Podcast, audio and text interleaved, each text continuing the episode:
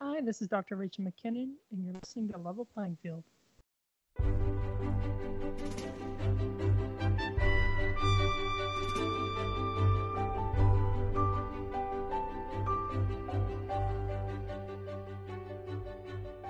Welcome, Dr. Rachel McKinnon. Thank you for coming on my podcast. Hi, thanks for inviting me. You mind if I call you Rachel? Yeah, that's fine. Well, thank you. So, the way I start every podcast is I always ask, What's the earliest memory you have as a child? Oh my god, I was not expecting that question. um, I think I was probably like two, getting ready for bed. I think that that's the first thing I ever remember. Really, just like a little flash of memory? Yeah. How involved in sports were you growing up? Oh, I was born pretty much with a golf club in my hand. My parents both played sports, and um, I was playing baseball from five or so, and I broke the front window of the house, uh, quote unquote, golfing when I was five or six, and um, yeah, they had to replace the front windows because of me, and kind of didn't look back. Nice. Where did you grow up? In Victoria, BC, Canada. Oh, okay. What was like life like for you growing up? Um, I I think I had a pretty good childhood. It was it was a different time back then. That's the 80s, and uh, this is before cell phones, before uh, parents were sort of expected to schedule out your entire day of activities. So we were pretty much free range kids. Um, I think on the weekends, our parents probably couldn't have told you where we were because we had our bikes and we were off doing whatever we were doing. Mm-hmm. So our, our days were mostly spent, you know, playing baseball or tennis or riding bikes or getting into some sort of trouble. Now, obviously, I'm, we're we're talking today, and we're going to talk a lot about trans athletes and being transgendered. Growing up, obviously, you identified as a boy. When did you start to notice or I don't I don't even know the proper term to say. When did you start noticing a change in how you felt? Yeah, so every trans person's story is different. It's um, a myth and a, and a, problematic stereotype that we all knew since we were age three. Um, that's certainly not my story. I it was right around puberty was starting around 12 when I first started having thoughts that oh gosh I think I'd be happier as a girl and then um, again, that was pre internet, and there just wasn't the media visibility of trans people now. So it just didn't even occur to me as, as an option. So, you know, it took me another 15, 16 years to figure that all out. Unfortunately, at the time, the only exposure we had to trans people in the media was uh, like the Maury Povich show and, and Jerry Springer, and those aren't exactly the most positive portrayals. Yeah, that is very true. When you say you you felt you'd be happier as a girl. What do you what do you mean by that? What what made you think that? Yeah, that's that's just hard to answer. Like it's this just deep internal feeling of um, so the medical term we use is gender dysphoria. It's this uh, persistent discomfort, uh, a feeling of a mismatch between um, maybe your sex and, and what gender you you really are. Um, and so it's just like you don't know what's wrong. It the reason it takes so long for most trans people to come out is mostly to just figure it out for ourselves. Um, before recently, when uh, trans stories became much more visible, so that um, there were more role models to look to, like you just didn't even consider it that that this would be the explanation. Mm-hmm. Yeah, because I grew up in I was born in the '70s, you know adolescents teens in the 80s i think the only person that i remember at the time was i think her she was a model and i think her name was tula. I'm blanking on her name but yeah you're right there wasn't a lot of to go off of. And obviously for me i i grew up cisgendered male. I never even thought about that so I, I can't imagine what that was like for you or for anyone who who is dealing with that. Yeah, and we all deal with it in different ways. Um, for me, it was literally the last option I considered. And um, once I finally got around to to thinking that that might be the explanation, it was just obvious to me. And this was in my late twenties, as I was finishing my PhD. Um, so I, I've written about this that the the time gap between me even considering that I was actually trans and figuring it out was instantaneous. So once I finally was open to the possibility, to me it was just just obvious, and of course this is what I am. Mm-hmm. When you start to go through this though, and you're you said you're 13, not only are you going through your your gender stuff, but sexual sexuality starts to play a part. Did you even going through this? Did you still identify as straight? Yeah, that's a tough question. Um, for me, sex was always uncomfortable. Like it just, I don't know, it, it didn't feel right, and more like rather than just sort of the sex talk, just the the way that people with uh, gender expectations expect you to behave in the world. Um, I I do not understand guys like at all. And early in my transition, I would sort of get this question that like, oh, like you know, you must understand how guys work because you were one. I'm like, no, like I was faking it the whole time. I I did not get it. It did not come naturally to me. So, you know, from my teenage years into my 20s, I was mostly just like watching guys and how they were acting and, and trying to fake it as best as I could.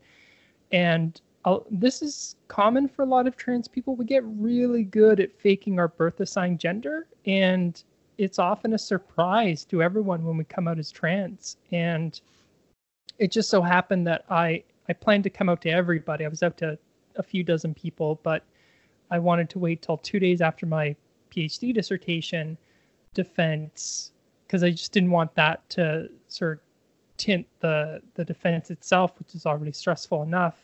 And that just happened to be April 1st, and I didn't exactly plan that out. And I I had more than a few people write me back saying, "Hey, um, this isn't funny," and I said, "No, no, this is this is real." And I had one person write back again saying, "No, seriously, this isn't funny." So um, like no one believed me at first. That's that's crazy. And yeah, just the randomness of the day, I guess, made it a lot harder. But I get that from people all the time where they come out now with social media or or just you know in real life and they get the response like oh, I don't believe you or it can't be true. I guess probably just a way for the brain to handle it when someone close to you comes out. I, I do think a lot of it is just most of us are good at faking not being who we really are until we just can't do it anymore. How was sports for you as a teen? Were you still active playing sports? Oh yeah, I I played sports my entire life, um, competitively at a pretty high level. My primary, so I've I've played tons of sports competitively. I I'm writing a memoir. I keep remembering different sports I've played. I've played so many, so like you know, rugby, baseball, badminton, tennis, golf, sport climbing, cricket, geez, so many. And wow. yeah, um, so I was just an athletic person um, from a very, very early age. I was competing primarily in golf and badminton my whole life as like my main two um, serious sports. I had full-time coach for for badminton. Um, I, I played at the provincial level for golf and at the national level for badminton and that started from around age 10 and by 15 i was a provincial champion in badminton it's just like i i identified very strongly as an athlete so sports was like an outlet for me because in order to perform well you kind of have to push everything else out so the sorts of oh i'm not comfortable and um, people are weird and i don't understand how guys are supposed to to be i could just put to the back and then focus on performing. That makes sense. An easy distraction for you. Yeah, a lot of um, trans girls and trans women, we often try to overcompensate um, for like this natural uh, tendency towards maybe femininity, uh, towards like hyper masculine pursuits like sports and, and military. So that's a very common theme. Was it tough for you mentally, your teen years? Well, I mean, I don't know what it's like for other people, but I certainly understand that being a teen is hard anyway. Mm-hmm. Uh, so, you know, we're trying to figure out who you are. Uh, it, it's just a whole lot harder when you've got this other layer of maybe I'm not the person everybody thinks I am. You mentioned that, you know, every teen has their own issues they're dealing with. But I think for the most part, we, while we're figuring it out, we still understand what those issues were. You know, I mean, even for sexuality. But like you mentioned, gender issues back in 80s, 90s, they weren't talked about as much. I just wonder how your overall mental health was. Well, that's why it's for many of us, and for me, I'm speaking about me, because there's just no one was talking about trans people, and certainly not in like a way that normal people could be. It just didn't cross my mind as as an explanation. Mm-hmm. So, I think had it, um, I think if I were growing up now, I would have figured it out much much younger, and um, if I didn't feel comfortable coming out or transitioning, then I think I would have struggled a whole lot more than I did, not even thinking that it was an option. Um, and and I mean, not an option, like it just doesn't occur to you as as an explanation. So as far as I knew at the time, I was struggling in any way that a normal teenager would. I I now know that there were certain layers on top of that, but I didn't at the time. I don't think. In getting ready for this interview with you, I watched your YouTube stuff, and in it you've mentioned a few times about being asexual. Do you think being asexual, and I, I assume it's probably been for years, do you think that also made it harder for you to figure out what was going on? Yeah, I mean, when I talk about like my sexual identities, it's it's kind of hand waving and broadly lesbian, but basically pan asexual but you know what the fuck does that mean uh it's just it's really hard. It's hard to pin down. And i don't think i'm that unusual in that. I think a lot of us our sort of sexualities are more fluid than we think they are. So like I, I said earlier that for me sex was always like uncomfortable. It's just it was always very stressful for me. And for a while, I thought, oh, that's just the sort of gender dysphoria stuff, and this will get better post transition. And it it just changed. It, it's not better or worse. It's just different. Um, sex is still extremely stressful, and basically my my view on it is fuck it, it's not worth it for me. Mm-hmm. So it's not asexuality in that like there's absolutely zero sexual attraction to people, but it's basically zero. And in most cases where I've had opportunities, it's been like, fuck it, not worth it, not worth the stress. Um, that's not to say I've never had sex. I've had lots of sex, um, pre and post transition. Uh, so it, it's not for a lack of trying. Was there, when was the moment through this process from 13 to 28 when you was there like a, ever like a where you reached like the peak of okay this is who i am. This is when i get i feel more of who i am. I, I feel myself now. What was that moment? I mean was there one? Was it you know going on medication or oh no there was um, definitely a moment. And uh, I, I did publish a, a philosophy paper about it because it was so stark for me. And being an academic, a professional philosopher, uh, amongst other things, thinking through these things and those sorts of terms is often how I process stuff now. So, uh, transitioning right at the end of my PhD gave me a tool set to think through what was going on. And basically, there have been a number of times throughout my life where I've sort of tried to confront this I, I wish I were a girl thing, ultimately unsuccessfully a whole bunch of times. And I, I remember two previous occasion, well, one previous occasion, but two occasions. One was I, I it was a 20 or so. It was near the end of my undergraduate um, studies, and I was sort of exploring things. I had longer hair, and like I went to Christmas one year in pigtails, and uh, Um, the funny thing was, like, after I came out to people, like, "Oh, well, that explains that." So it's not like I didn't try to figure this out before, but again, it just like didn't even occur to me that that trans was an option. It never occurred to me when I was 20, 21 that that was even an option. And it was when I was 28, uh, 29. I, I don't exactly remember, but um, I, I had a girlfriend at the time that was very open and understanding and willing to let me explore things. And it just seems so persistent that I started looking for resources. So now we've got the internet and there are more books. And so I just started reading stuff about like trans people to sort of see is, could this be? And I was sort of doing my research and reading stuff and and I was reading more and more stories that just they were the old uh, narrative of oh I knew since I was three I never liked masculine things stuff like that which wasn't my story so at first it didn't seem like being trans was an explanation but the more I read the the more diverse stories I was starting to read they were hard to find back then but they were there. And as soon as I just opened myself up like am I like that question alone the immediate answer is just like oh yeah. And that was this just light bulb moment. It was this flash of am i to yes definitely.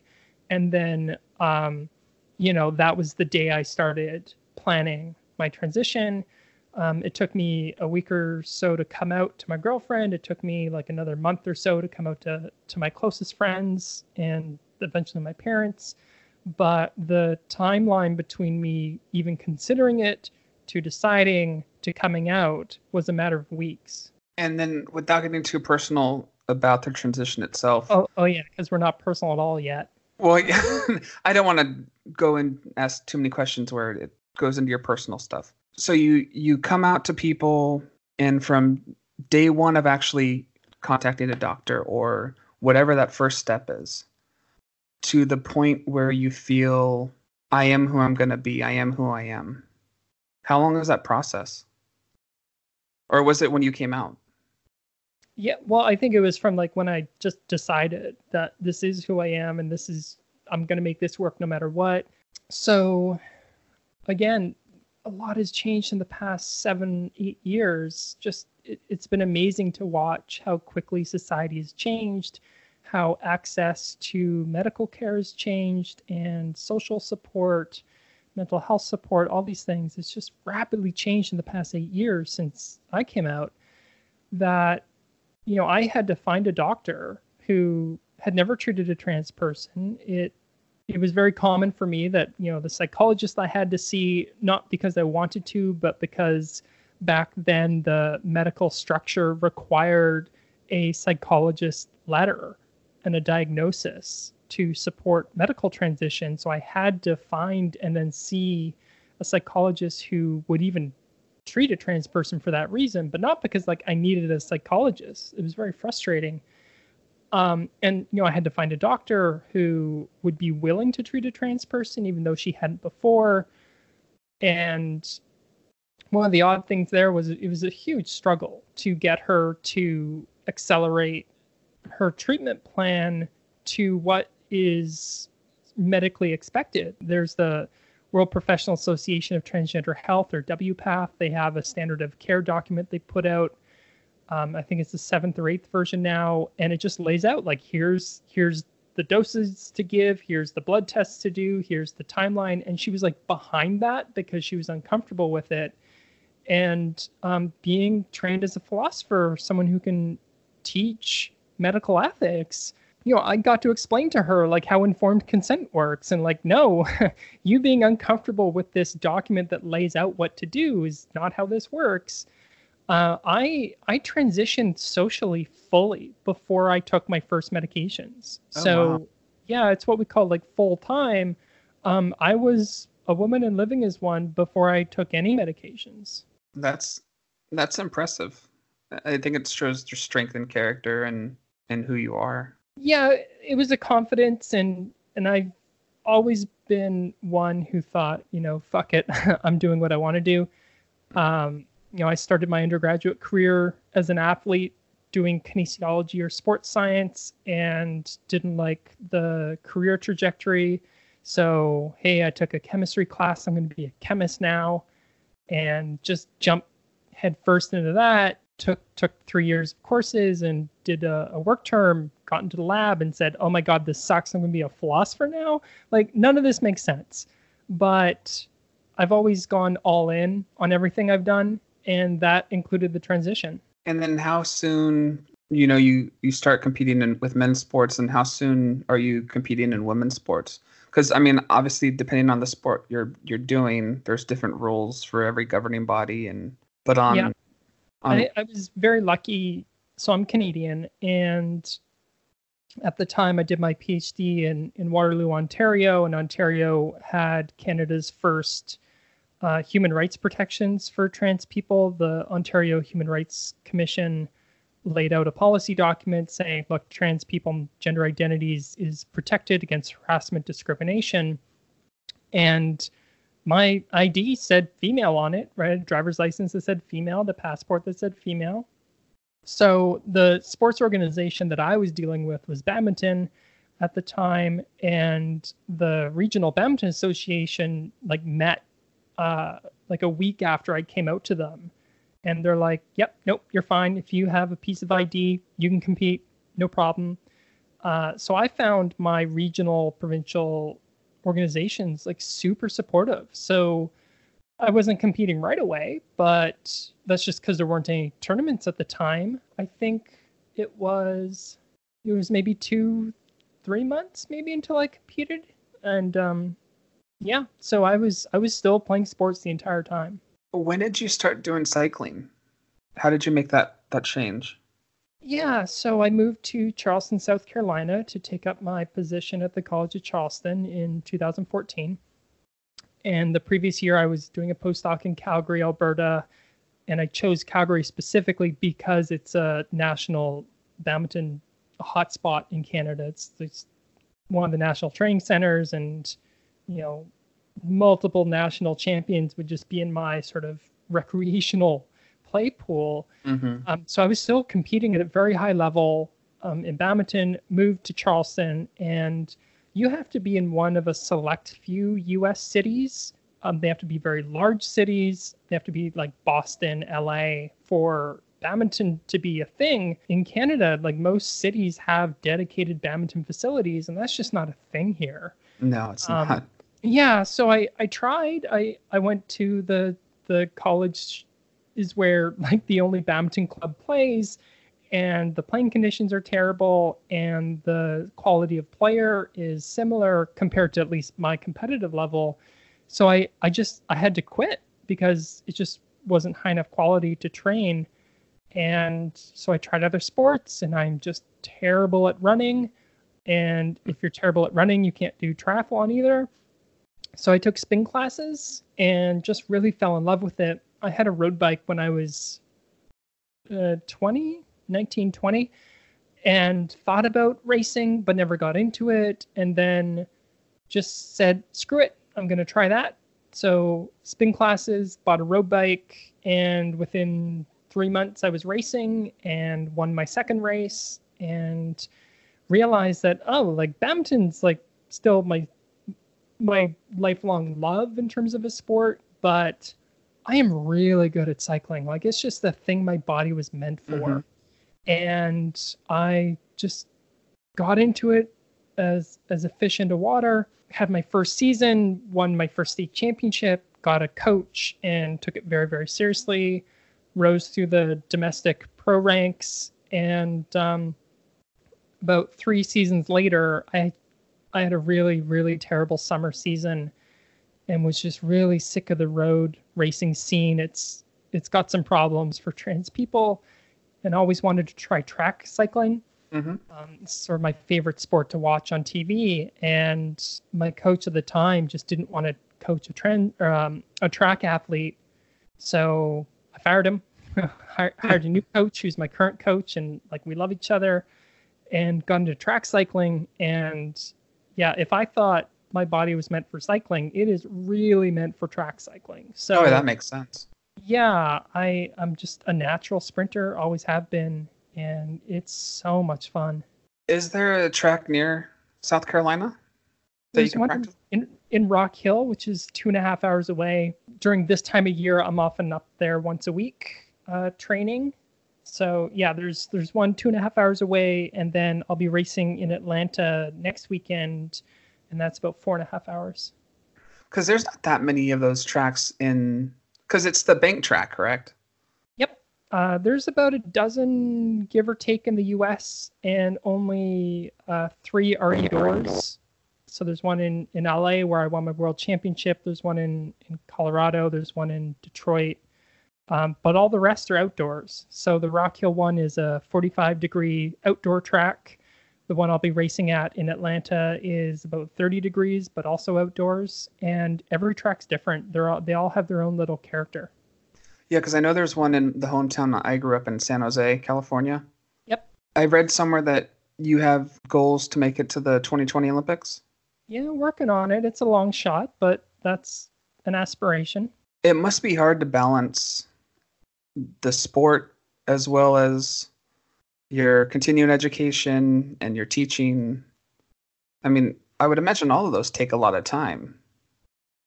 Yeah, I, I often think you can have a social life, a career, and an athletic life. Um, pick two, you can't have all three.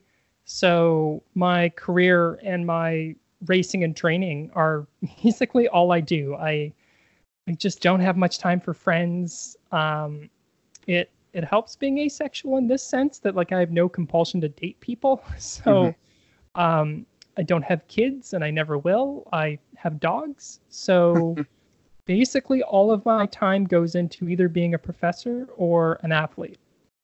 Let's move on to Caster Semenya. Okay. Obviously, I'm recording this. We're recording this on Sunday, May 5th.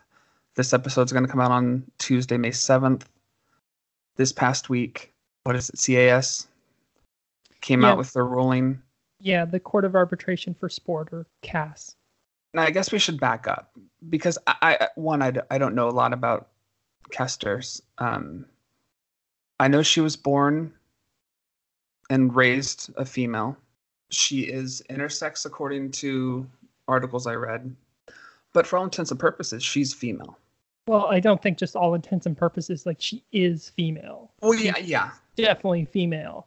Yeah, so Caster is a South African um, black 800 meter sprinter. She has um, Olympic gold medals and some world championships. Um, she does not have a world record.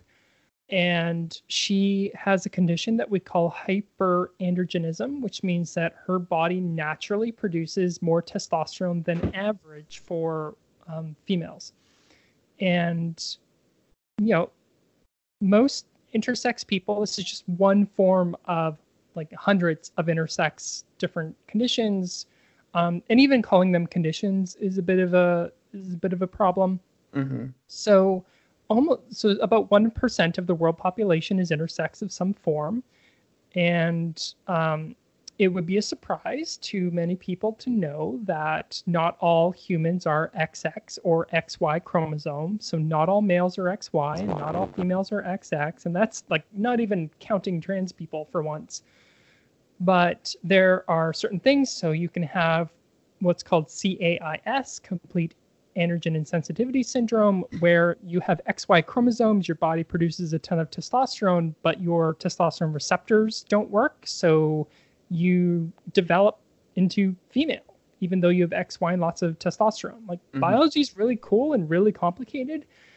Um, so there are, there are many intersex conditions, about 1% of the population, and Caster has hyperandrogenism, which just means that her body produces more testosterone than we would expect for someone who's female, but you know, still to be expected. We expect a certain percentage of intersex conditions.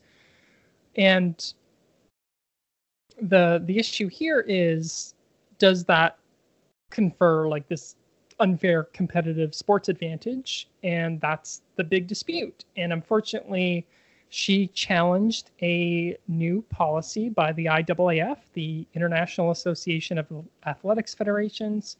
This is the track and field people. They have a policy that restricts testosterone in women, and they specifically targeted Caster in her event, the 800 meter. They then picked the event on either side, so the 400 meter and the 1500 meter, the mile.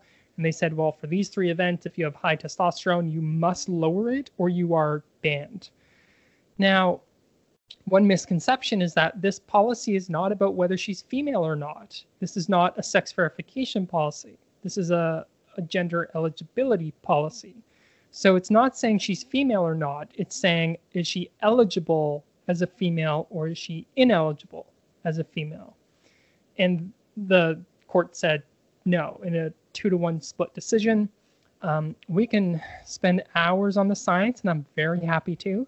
Uh, it it's complicated and it's not, but I think, in my own expert opinion, uh, I work on this topic that the court made some serious mistakes. And what were those? Okay. And So- and let me explain. Let's let's imagine that your host doesn't know a lot about this subject. so no, if that's we fine. I, I if we could break it down so I can understand. Sure. So uh, let's just start with like testosterone. Well, a lot of the way that we even talk about sex hormones is broken. Um, one, testosterone isn't only a sex hormone. It's not only responsible for like gendered or sexed body stuff. It's responsible for like 150 different body pathways and and effects. Uh, and all men and women have testosterone. So when we talk about testosterone as the male hormone, that's wrong. Um, all women have it too, and all men have estrogen. So even talking about like female versus male sex hormones, like the way that we even talk about it's wrong. So that's sort of testosterone, and then there's what we call endogenous versus exogenous. So endogenous testosterone is the stuff our body naturally produces. Um, Caster's endogenous testosterone is high. That's the issue. Exogenous is the stuff we add to our body, and that's doping. That's not allowed. Um, the body doesn't know the difference between endogenous and exogenous, but we do know that if you take someone's level of testosterone and then you add more to it, they'll probably get faster. That's why we ban it. And we also know that if you take whatever their level is and you reduce it, they'll probably get slower, which is what they're forcing her to do. Is there a way in a, in a test? Sorry to interrupt. Is there a way in a test to decide where the testosterone comes from? Like if it's normal. yeah. Yes, sort of. Um, exogenous testosterone tends to be slightly chemically different than endogenous, and we can very easily test for that. Okay. So, anti doping tests aren't measuring an athlete's natural testosterone at all. They're doing one of two things. One, they're looking at the ratio between testosterone and what's called epitestosterone. Don't worry about it. Um, or the other thing is they're looking for um, certain chemical signals or markers that it's exogenous synthetic testosterone. And that is really easy to do. It's really cheap. You do it in urine tests. Um, if you want to know an athlete's endogenous testosterone, you have to do a blood test. And it's really expensive. They don't do it. Um, I mean, trans people, trans women get their testosterone tested all the time, just like to know medically, but they just don't test athletes unless they suspect that you're like intersex or something like they did with Caster. So they are not testing endogenous, they are testing for exogenous for doping. Okay.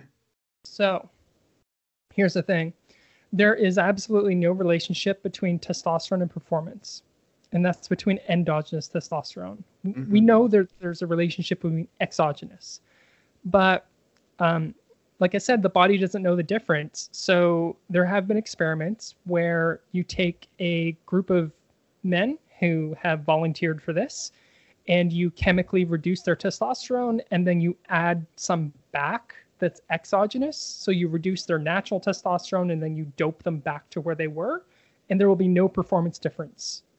So, like, the body literally can't tell a difference. What matters is what your body's used to, but there's no relationship between your natural levels and performance.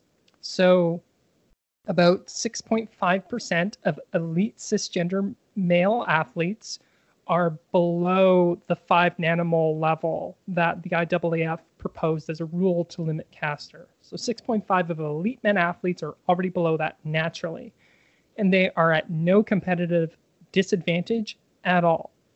So there can be men with below the average women's level, which is 1.8 per, um, nanomoles per liter, that can have 30 times less than other elite men athletes, and they will be at no statistical disadvantage in performance at all. So the the misconceptions that we have about if you naturally have more testosterone, then you will be bigger, faster, stronger is completely false. Oh, okay. Then what does lowering her testosterone amounts do? Uh, well, it will make her slower. So again, uh, the science that we have, including the IAAF's own science, which is kind of what's really weird about this, shows that there's no relationship in men at all between testosterone performance and the one in women that they think they found is not what they think they found. So, like I said, when we take someone's natural testosterone level and we lower it, they will probably get slower. But just because she has high natural testosterone is not correlated with her doing better. What does it do to her as a human? I mean, regardless oh of the athlete, it must screw with her as a human more than anything.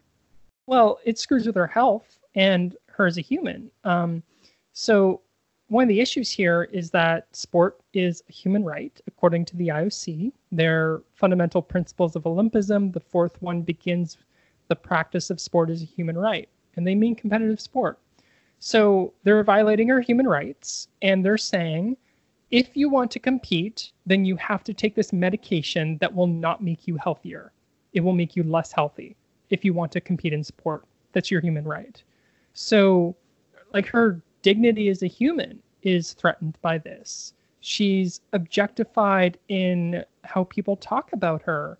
Like, even I feel bad talking about her as this case when she's a person, right? Mm-hmm. She just wants to compete. She's she didn't know she was intersex until someone tested her because they suspected that she looked too masculine. Most intersex people don't know that they're intersex until something mm-hmm. happens or we go and try and find out. So, not only are her rights being violated, they're saying if you want to access your rights, you have to take a medication that will make you less healthy. And that is just obscene to me. How much of this do you think is because she's black? I think more than people want to admit. Um, there, I I retweeted out a story, I think yesterday about how uh, in some of the racers that she's raced against, uh, I think one of them came fifth, and she said after the race that well, you know, she's happy that she was the second white person in the race. Mm-hmm. Like it's it's overtly racist. That was in t- what the 2016 Olympics, I believe yeah, it's just it's nuts that you can say that and people are like, "Oh, is this an issue of race?" It's like, "Yeah, this is an issue of race." But the the primary reason, like irrespective of this, is that the not all the women will be tested for their endogenous testosterone because of this policy. In fact, almost none will. The way that they select who will be tested is that you don't look feminine enough. And our social concepts of femininity are modeled on white women's femininity. And so that means that women of color and very particularly black women are disproportionately viewed as too masculine mm-hmm. or not feminine enough. So it's absolutely no accident that Caster is not white. It's interesting because I trying to learn more about her and her sport and everything. I was looking at the um, fastest times in 800 meters overall. And the top two are two Eastern European from the era where steroids was a big deal in the yeah. 80s. And yeah. they have the world record and the second fastest ever. Yeah, and, and no one's ever complained. Right. And her very best time ever is fourth all time. So it's not even the world record. But again, a, a black woman in particular, but women of color more generally, are disproportionately singled out as being not feminine enough. And that is entirely what's behind this. It's not based on science. It so the the study the IAAF based their policy on um, is a 2017 paper by Stefan Bermon and Pierre Yves Garnier. And they looked at the relationship in like over 2,000 IAAF World Championship athletes from 2011 and 2013, men and women. And they found no relationship at all in men between testosterone performance, and they found a very unreliable one in women. And in their publication, they buried the finding about men to two sentences. So I have the data in front of me. They looked at 11 track events or running events. They looked at 10 field events. So, you know, throwing and jumping stuff. Mm-hmm. So if we just look at the running events, the average correlation between high testosterone and better performance was 0.3%, which is nothing, mm-hmm. nothing. Um, in Caster's event, the 800 meters, it was 1.8% quote unquote advantage to have high testosterone, and that's what they singled out. The 400 meters was 2.7%. So if you only look at that, you're like, oh, see, this there's an advantage. But out of the 11 events that they looked at, only four showed any advantage at all. At all. The other seven of the 11 showed a disadvantage. Also, the events that you would expect higher testosterone to be an advantage are the sprinting events, like the very, very short ones, like the 100 meter, 200 meter. Well, the 100 meter was a 2.6 disadvantage for high testosterone. The 200 was a 1.6 disadvantage for high testosterone. Oh, and there's really? Just, I know. And there's no pattern to the data also, of all the running events, the event that showed the highest quote unquote advantage was the marathon at 3%, and the IAAF left that event out of their policy. So if they're basing their policy on this data and saying, well, let's pick the events with the highest quote unquote advantage and single those out, they didn't even single out the marathon. They also didn't single out a single one of the field events. Well, yeah, it definitely seems like this um, decision was just about her. Well, the IAAF argued that it wasn't, and the court seemed to agree. But it's it's just so obvious when you look at the visual representation of the data that they laser focused on her event. They picked the one event on either side, the 400, the 1500.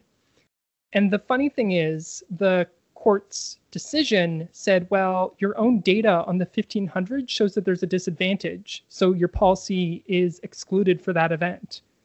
So this makes me think, as a professor, as a teacher, of a student who plagiarizes but changes every 10th word and thinks we won't notice. Hmm.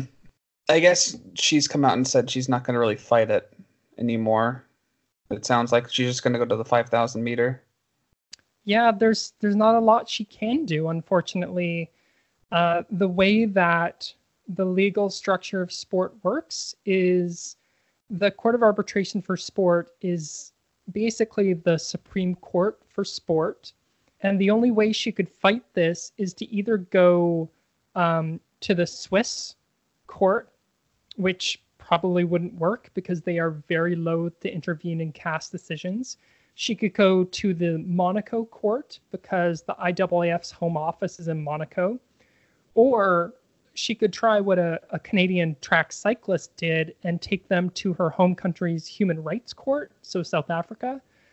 And then that would be like a really nasty fight because the IAAF and the IOC and other sports don't want to give jurisdiction to any nation. Mm-hmm. So in terms of legal options, she just doesn't have many, and it's really shitty. Yeah, that's too bad.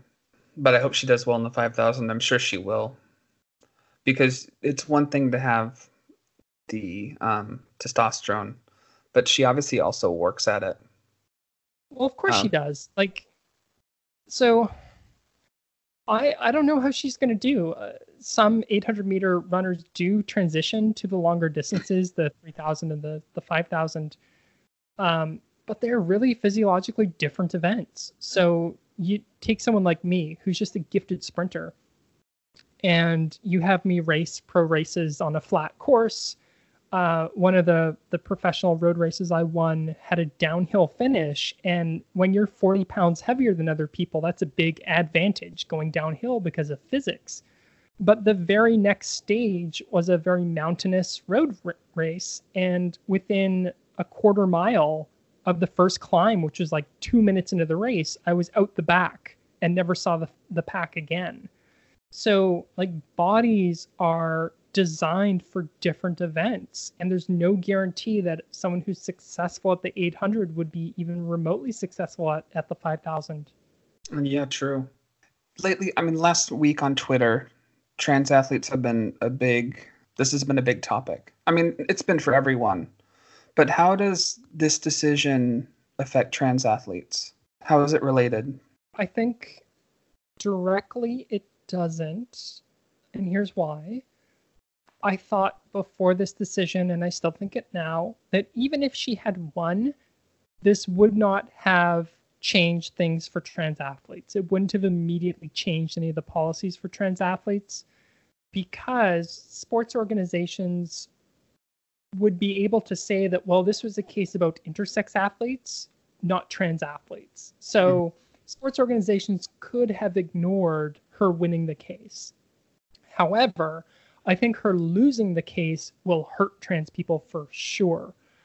Because the basis of the decision is still based on false stereotypes and not scientific evidence about the relationship between testosterone and performance and it continues and perpetuates these stereotypes about femininity and that we should be suspicious of exceptional women athletes, but we celebrate exceptional men athletes.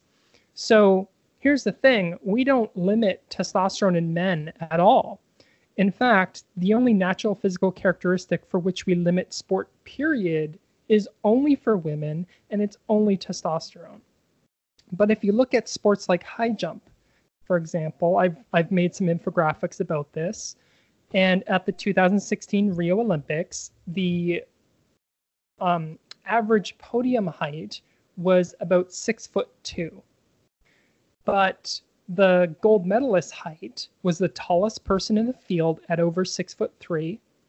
The 10th place person, the last person in the final, was five five. So that is over 10 inch difference in height in high jump, which is the one sport that selects for height most powerfully of any sport. Yeah. But we permit that and we call that fair. So the IAAF's own data shows at most a 1 or 2% difference between low testosterone and high testosterone. And I think even granting that, like I think the data is bullshit, but even granting that, we, we permit way larger advantages due to height. If you look at Michael Phelps in swimming, there have been multiple articles written about him using the terms biological freak in an endearing way, saying, well, isn't he lucky to be born with these biological gifts? So we celebrate exceptional men. We celebrate people like Usain Bolt, who dominate their sport. He won eight gold medals in three successive Olympics. But you have Caster, and oh no, we need to construct rules to exclude her because she's born with certain gifts, and well, women can't have those. Yeah, and you look at like Katie Ledecky in swimming, who was just dominating in the pool. Every single gold medalist is a biological freak in some sense. And I do mean that in an endearing way, because that's how sport works. But the only one that we single out for exclusion is testosterone, and it's only in women even though there's no scientific evidence supporting that. Do you think trans males have an easier time in sport than trans females because of this? Yes and no. So, um, I, I, I, know some trans guy athletes, um, certainly friends with a bunch, but also like Chris Mosier has been really good to me and someone that I turn to when I need help. And they certainly have an easier time. Um, the the sort of the opposition to trans women is also the cause of why trans guys have a bit of an easier time, and it's just misogyny and sexism. Mm-hmm. So there's this idea that trans women are really men and that we need to protect women's sport from people who aren't women. And, you know, that's pretty scary language. And people have been using that around Caster. So they're saying we need to protect women's sport from a woman um, is inherently discriminatory. But since they think trans women are really men competing with women, they also think that trans men are really women. And people have this misconception that, well, men are all stronger than all women and if trans men are really women, then fuck it, let them compete with the men. They're going to lose anyway. Right. So this sort of sexism is behind why trans guys have an easier time. However, um, one way that they struggle is that they're completely erased from the conversation. I have seen hundreds of times, way too many times to count, people say, like, they're talking about trans women athletes and, like, well, where are the trans men? Like, if if there's like no advantage for trans women, why don't we see successful trans men? I'm like, you do, you just don't remember. And Chris Mosier is easily the most corporately successful trans athlete ever. Mm-hmm. He had a Nike TV campaign during the Rio Olympics. He's still a Nike athlete. And people think that trans men athletes don't exist. Like the most televised trans athlete ever is a trans guy. And people are like, where are they?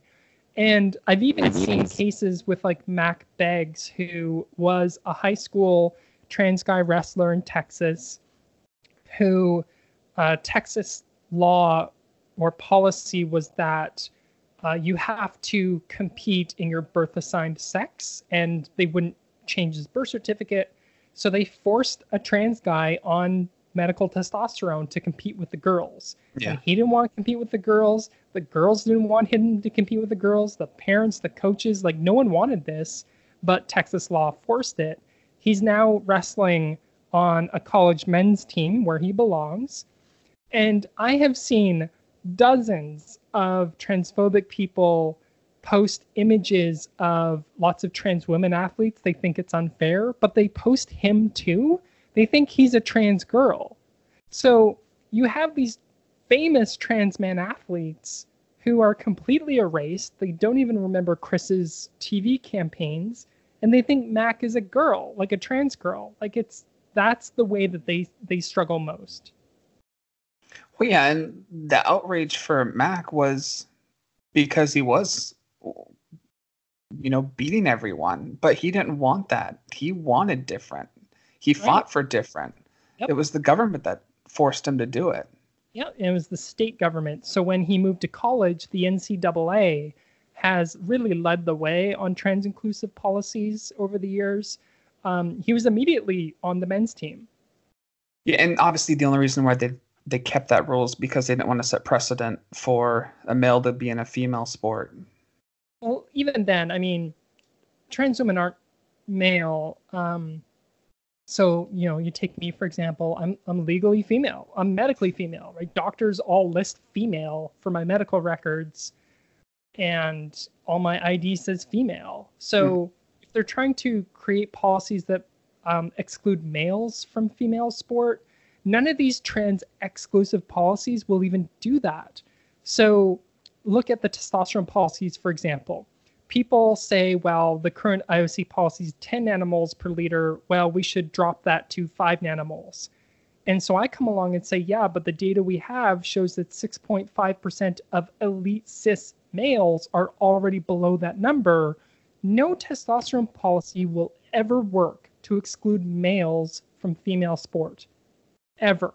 Bodies don't work that way. So the way that we exclude men from women's sport is we already have policies about men can't compete in women's sport because they're men, not because of any physiological characteristic they have.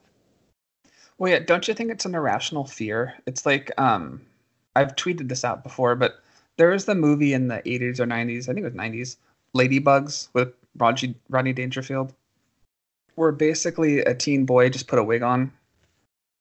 I some way think that that's the fear that they're going to have that just these guys who don't want to be transgender who aren't transgendered at all are going to well, do that and that's not a thing Well, just think about Martina Navratilova wrote an op-ed in the Sunday Times in the UK calling me by name a cheater for being trans. And her entire argument boiled down to this fabricated fantasy where she said, well, these policies mean it's possible for a cisgender man to uh, basically become a trans woman, dominate sport, and then go back to being a man and make babies. Like she used those words. And you're right. This is an unfounded, irrational fear. This just doesn't happen. So let me explain the timeline for the current trans policies.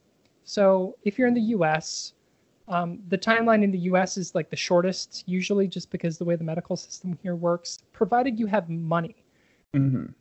Um, in in Canada, it's longer. In the UK, it's way longer um, because just the way their system works.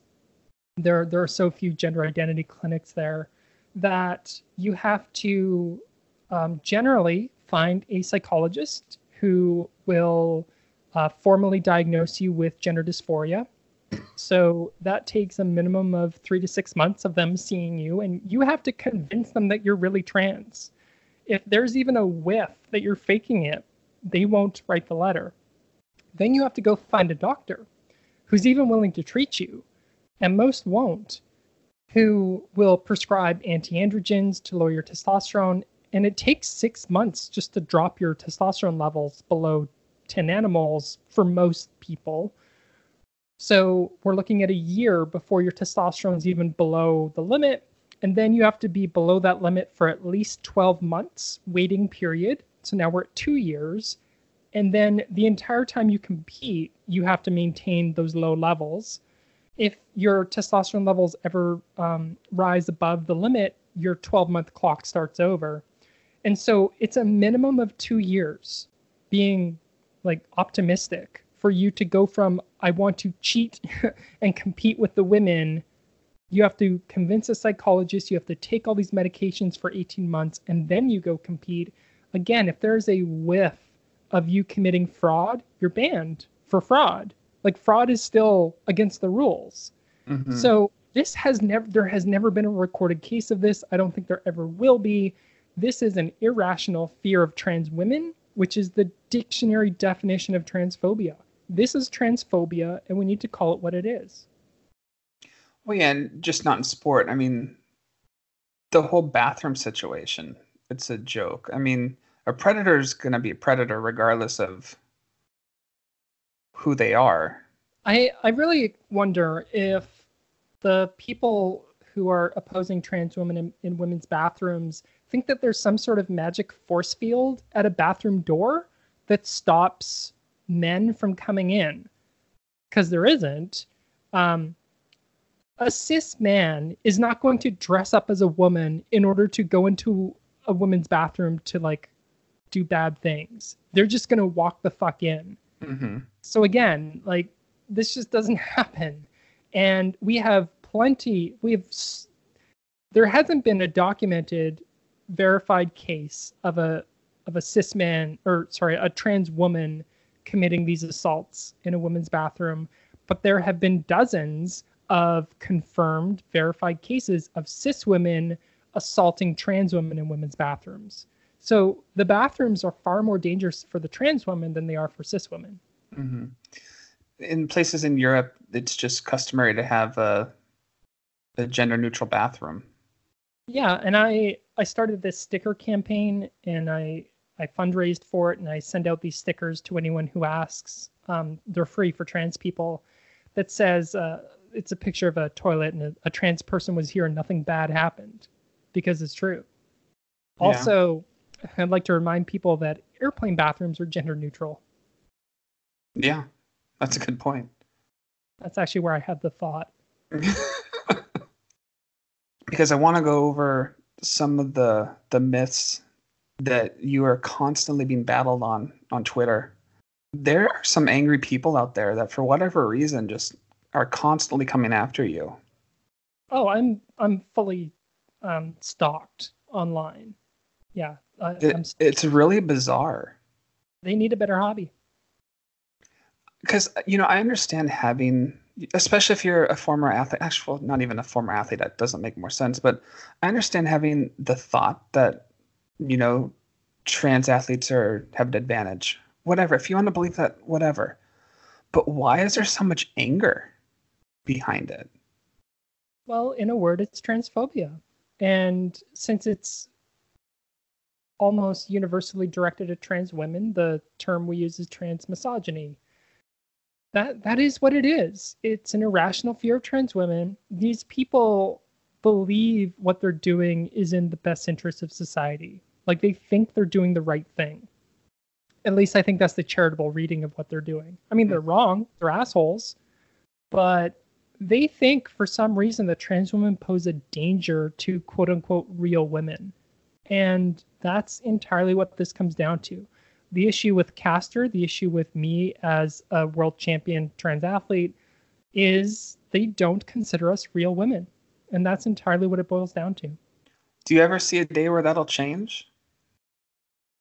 So, one of the things I do for money is uh, travel the world speaking, and I'll be in Japan uh, this summer for a speaking tour. Like I make I make a lot of money doing this, and I I talked to someone saying, sort of musing that well it'd be nice to sort of stop doing the professor thing and just do this full time. And they said, well, don't you think that you might run out of material? so they're they're asking the same question as you, and I said, well, not in my lifetime. So I I have hopes. I I hope that in years in the future we will look back now and realize and just wonder how were people this terrible. But I just don't see us like we're not even 20 years from there, I don't think. Do you think athletics is the last fight there is? So that's interesting.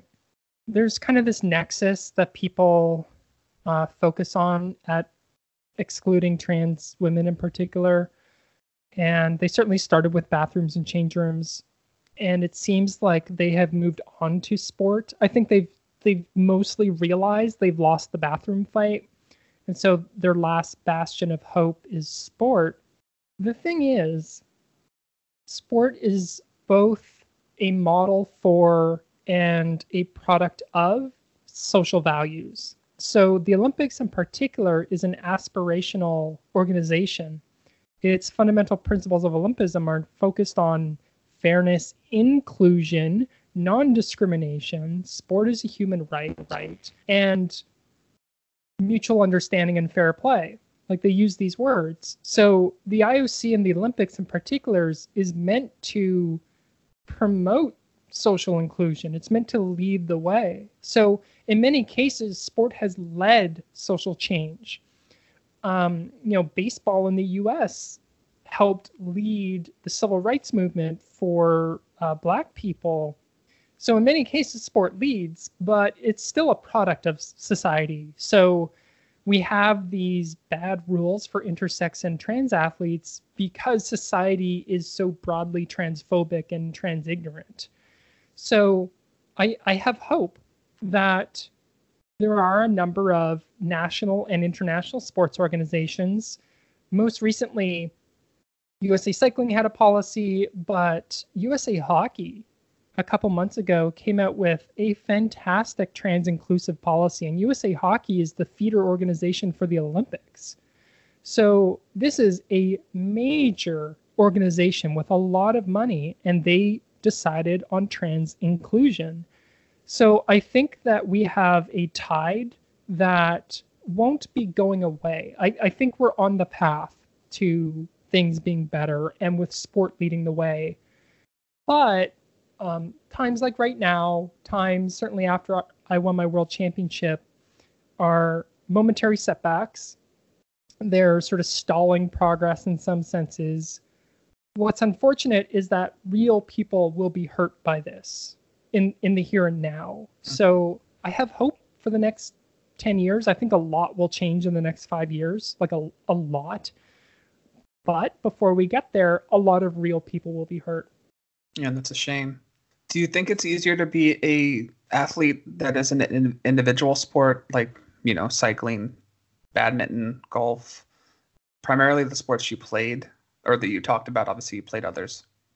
Or do you think it's easier to be in a team sport where you're not sticking out as much and you're part of a a group instead of an individual?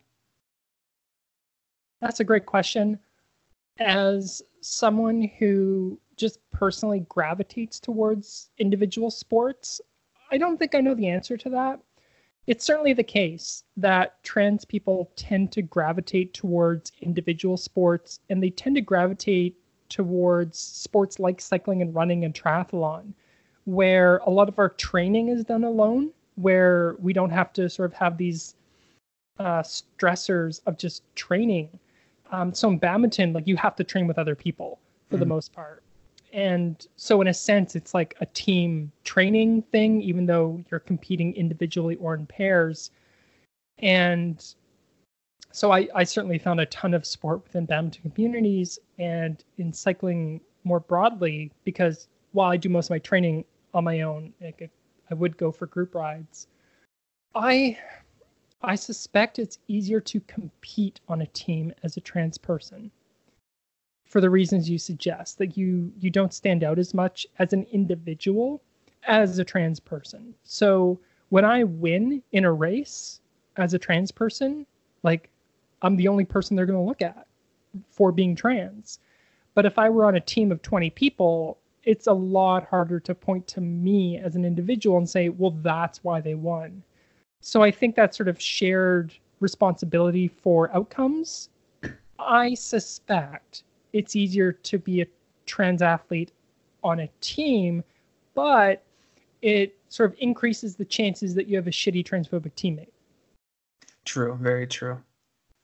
How do you handle the whether it's online with the constant abuse or even at these high moments where you win a race, but then you deal with some asshole comment online or in person?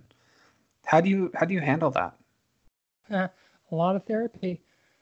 So at the World seriously? Championship, yeah, seriously, uh, a lot of therapy. Um, for example, the World Championships, I raced in two events. So these are the Masters World Championships, and I was the 35 to 39 age group for the 500 meter time trial. I came fourth, and uh, in the the match sprint is the one I won. That was the 35 to 44 age group. So I came fourth in the 500. I won the sprint event. The woman who won the 500 meter also beat me in the sprint qualifying. So I did break the world record in my sprint qualifying, and I held that record for all of 10 minutes. And then Sarah Fader broke the record after me. So she won gold in the 500 meter a few days earlier. She qualified first and fastest in the 200 meter, beating me both times. And then she withdrew from the sprint competition in protest over me being trans. Oh, wow. So someone needs to explain to me how you can beat me both times we've ever raced and then you pull out claiming it's unfair. Like that just doesn't make sense to me. And it was deeply suspicious to me when she pulled out. When I went to look at the first round races, I saw my name up top as the top seeded rider, and I went to an official saying, "What what happened? Where's Sarah? Is she okay?" And they said, "No, she pulled out. I saw her sitting in her um, sort of ready area, looked fine. She wasn't hurt. She wasn't trying to leave quickly. Like it was pretty obvious to me at the time that she pulled out for those reasons. Other people were maybe more naive." Uh, saying, "Oh no, maybe she had a good reason." And then in an interview a couple months later with Velo News, she just flat out said, "Oh yeah, I pulled out because of Rachel." So like I I have to during races, I have PTSD from workplace and sports harassment that I have to like have all these strategies to just be at these races, just to be in a competitive space, even when everything's going right. And then when you add on top of that some bullshit like she pulled, like this is where all the therapy comes in. I have to use all these tools just to not break down, like at a mm-hmm. competition. So, yeah, I, I have to do certain things like surround myself with as many supportive people as I can. Um, the person I was staying with came and, and hung out with me the entire time. Um, I have to turn off all of my social media. I uninstall it on my phone at races so I can't access it. So yeah, I have to do all these things just to even exist. It's sad we're still at that point. And you mentioned about people being hurt now, and obviously you're one of them. You, I mean, I would say you have a, a somewhat tough exterior on social media Yeah. because you have to. Um, yep, basically. But these people don't see what they're doing to not only you but every athlete. Well, I think some of them. So, like one phrase we have is it's it's not a bug, it's a feature. They want to hurt people, so it's not just that they don't realize the the harm they're causing. Like that's the point. They do want to hurt people. Is there any organization, any any governing body in all of sports that has the 100% correct rule on trans athletes? Roller derby. Really? Yeah, they they have a policy of you say you're a woman, you're in, and even then you can be non-binary. They don't care. So it's a it's a sort of quote unquote female only sport. Roller derby is just women competing. It's a worldwide sport, and yeah, they they have the best policy in all of sport. That doesn't mean there aren't transphobic people in roller derby. There there absolutely are. I have a whole bunch of friends who are in roller derby who are cis and trans and non-binary but the organization, particularly the the I think it's the World Flat Track Association. I think it's called. WFDA, then is Yeah. what my Yeah. I I was involved in our local roller derby league for a while, so Ah, I know a little bit about that. Yeah, so them, they have the best. Yeah, the WFTDA. Yes. And they actually came out with that policy I think quite a few years ago. Oh yeah, they were definitely leading the charge. So um, USA Hockey, I think, has a has an excellent policy, and I heavily applaud them, particularly on their uh, change room and locker room policy. Um, for juniors, for example, the policy is that um, you can't bare your chest or genitals at all, so you must come with your base layer already on, so as to not force people to um, sort of expose themselves or to be exposed of other people. So I like I think they were just very aware of how they can address this at grassroots grassroots and junior levels. There is a a major U.S. organization that I can't name yet about to come out with, with um, an absolutely excellent trans policy. Not quite as good as roller derby, but darn close. Really, I can't wait to hear that. I going back to the clothing thing, it's not even something I would have thought about. that's why I'm I'm just so impressed with their including something like that. Like they they really did thoroughly think through all of the ramifications. Do you think someone who's trans played a part in that? Because I think that is something that most people wouldn't think of. Oh yeah, there there had to be trans people consulting, and that's something that I do with other organizations. They didn't consult me. Um, this other organization that's coming out has, uh, and I've consulted with a number of others. There's um, there's I, I forget the name of it, but it's a an American women's football league has a Oh, okay. trans inclusive policy. Um, yeah, so all of these tend to consult with trans people at some level. It's interesting too that those are all team sports. Going back to that. For the well, USA Cycling isn't team, and um, the other one that's about to come out isn't a team sport. Oh, okay, that's good then. That you are going to see individual sports, individual uh, athlete sports come yeah, it's some. important to see just sport, right? The whole spectrum. Yeah. I want to talk about your clothing line you have. Oh, okay. What is the name of it? So my design project is just called Rainbow Fox Designs. Um, I, I sort of refer to myself as the Rainbow Fox. My cycling team is Rainbow Fox Cycling. Um, so I have a store. It's the the top link tweet I have. It's it's primarily through Teespring. So if you just look for Rainbow Fox Designs, um, there's a whole bunch of different types of designs, but the primary focus is on inclusive sport my my hashtag that I, I want other people to use is sport is a human right. So I have um, some designs with a, a very geometric rainbow fox with sport as a human right. Also, um, a variety of sports with pride and trans flag um, designs. So, soccer and cycling. Yeah. And I think it's important to mention, too, that you talked about inclusive. You're not only doing um, sex and gender, you're also doing race. Because um, yeah, I think I saw some of the shirts that actually had people of color as the the person. Yeah, well, not just as yeah. So, um, I you to do this right, you can't only talk about sex and gender in in exclusion from race. We call this intersectionality.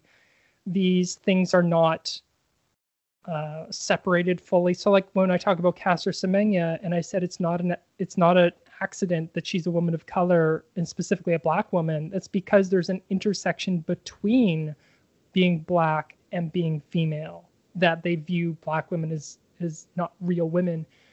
Um, so one of my designs, my my nickname that a, a friend who happened to be a roller derby person gave me is her thighness. So I have a her thighness design that both has a white woman and a black woman as as options. Also, the um, mock-up models that I use use a different um, range of races. Mm-hmm what's the overall message you want to get out with that clothing line? Sports a human right. Everyone has a right to compete, and sports should be welcoming of everybody and every body. Is there any myths you want to correct about you? Because uh, uh, I feel like depending on who you talk to, you're going to get a different description. So one is people who know that someone is trans tend to think that, well, of course, I can see that they're trans. That's not true. Um, people don't know I'm trans unless you read something about me or you read something that I've written about being trans or listen to this podcast. Uh, most people who interact with me face to face have no idea. And that includes for example, um, at the World Championships, the two photographers who were doing close ups of my face and my body, both racing and on the podium and sitting around. Um, I emailed one of them to get some photos because so many publications wanted to write about me that I wanted to give them better photos. And he's like, Oh, by the way, I had no idea. And then he was super supportive. So, one is a myth that you can just see trans people and know. No, it's just, it doesn't work that way. So sure, some people are visibly trans, but it's it's certainly annoying when people look at a trans woman and say, "Oh, it's because of this, this, and this." Oh, look at her shoulders. Oh, look at her jaw. I, I want people to think about what they're saying because what you're saying is that women don't look like that. And so that's what feeds into these norms of femininity that then harm people like Caster. Mm-hmm. And I think the second myth is that I definitely have a tough exterior. I, I've had to be a fighter in my life in order to get where I am and do what I do and, and to not sort of fold. But so a lot of people think, oh, I don't need to say anything um, in response to a lot of the hate. I don't need to speak for Rachel. Like she can defend herself. And I want to say, no, no, no, say something, please. Even even your strongest friends aren't as strong as you think. I I mentioned a few times, I think, or at least once in emails leading up to this, that I was definitely intimidated by you.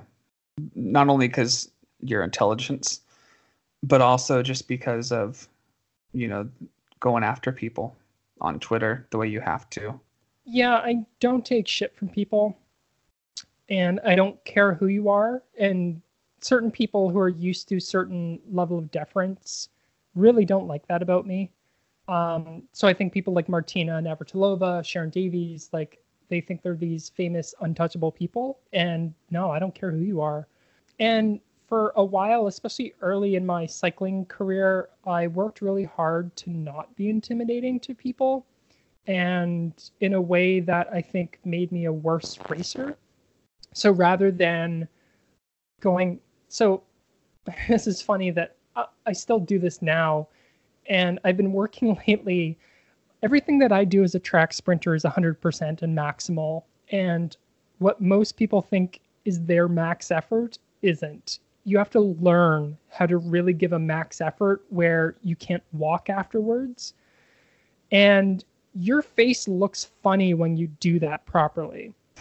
but I would try to not look mean when I'm doing that because I would worry about people thinking I'm like too aggressive or something. Mm-hmm. And it's only been recently where I'm like, no, like they think that about you anyway. Just perform better. So like I have to untrain these sorts of ways of suppressing strength. Um, so yeah, like for a long time I tried not to be intimidating, and then it it finally just even now I still work on it, but like good, be intimidated. like I want you intimidated. That's better for me. Yeah. As an athlete and competitor, you need to be. Exactly. So I've been trying to embrace it a bit more and it's just so hard. I bet. I am, I promise, a really nice person if you get to know me. Oh no, and, honestly, just this conversation has been great. I've really enjoyed it. Well, I think like a lot of people see that sort of tough exterior, especially on Twitter, and they think, "Oh my God, she must be such a bitch." And um, it would surprise. I make friends really, really easily because you know I'm not a bitch. I'm just I have to be tough on Twitter because that's where I get all this harassment. Yeah, I bet. I want to sort of wrap up now just because I've already talked for an hour and a half or so and I want you to be able to enjoy the rest of your Sunday. But I have my final 20 questions I ask everyone. Oh my god, okay. Um, it's little pop culture, just random stuff.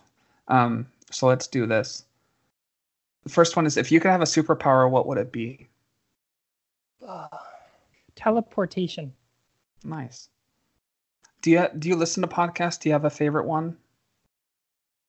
I used to listen to them more. One that I really like, and it's more it's more from like my part of the world, but it's the Unmute podcast, and it focuses on like making philosophy more accessible and talking to like very diverse figures and their work um, in philosophy and society. All right. Who was your first celebrity crush? You mean like romantically or just just you I... know, usually it's it's a teen thing.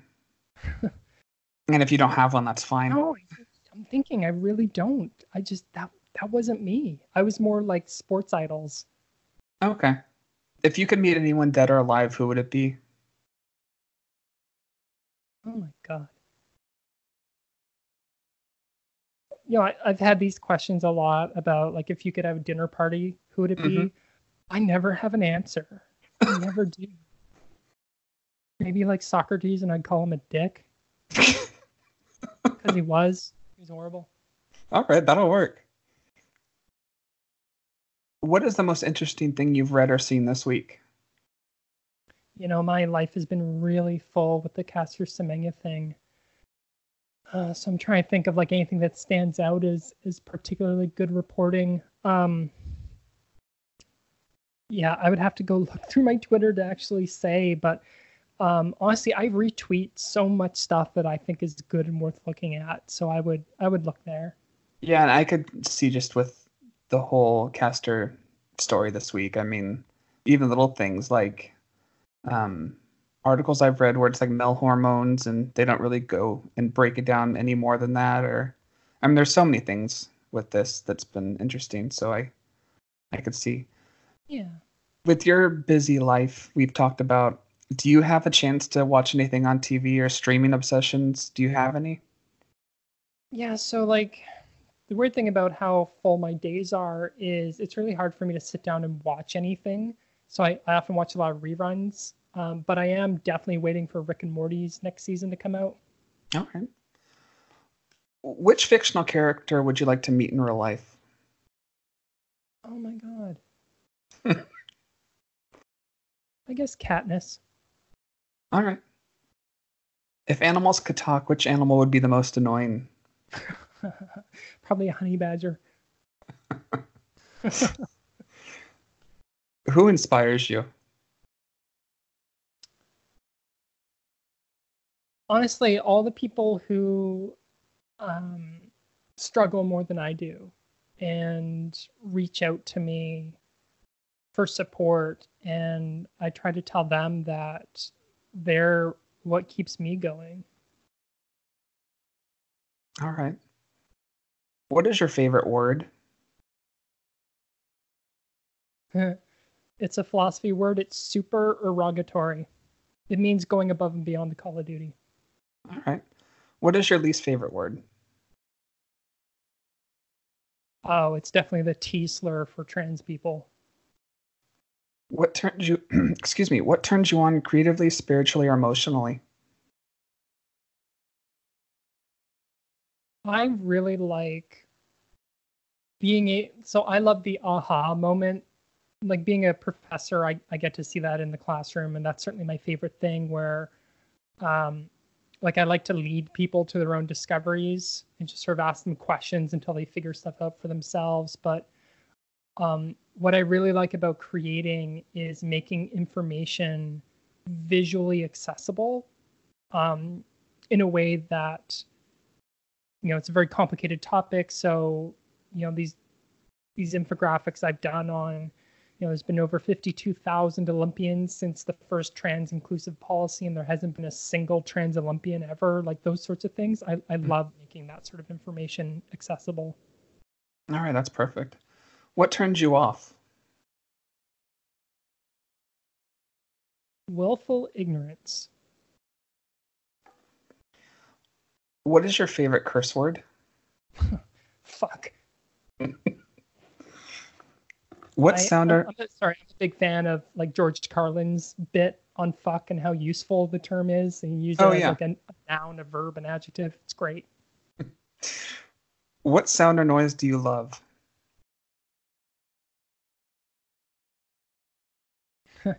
my uh my older dog dreaming kind of sounds like he's growling and he's just always really cute all right what sound or noise do you hate crying babies especially on planes.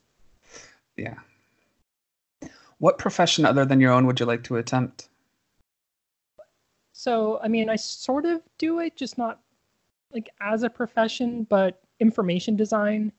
So, like making infographics and, and making graphs look pretty, sort of thing. I like. Okay. What profession would you not like to do? I am definitely privileged. Uh, I I would hate anything where I had to be on my feet all day, where I was working with people dumber than me, um, who would be like supporting corporate policies that just don't make sense. So I think like a, a corporatized job where I was on my feet all day It would just be the worst thing. I, I like many people, I started in retail and like mm-hmm. a, a retail floor. Oh my God, hated it. Yeah. If heaven exists, what would you like to hear God say when you arrive at the pearly gates? How did you all fuck this up so much? My final question is this. I, one of the reasons why I do this podcast is so many kids are struggling with who they are. Um, as my first trans athlete I've spoken to, um, I think it's even more so for for you. What is something you'd want to tell a 12 or 13 year old boy who or girl who's coming to terms with who they are, um, finally admitting to themselves who they are, what was that one thing you'd want to tell them to help them that you've learned? I'm not going to say it gets better across the board. It is getting better. But what I would like you to do is not give up and aggressively cultivate your support group however you're able to do that. Rachel, I was intimidated and I was extremely nervous for the episode, but I am so glad I had a chance to talk with you. Me too. It's great. Thank you. Yeah, not only are you smart, but you're uh, funny. Your personality came through, and I really enjoyed the time we had. Good. I'm glad.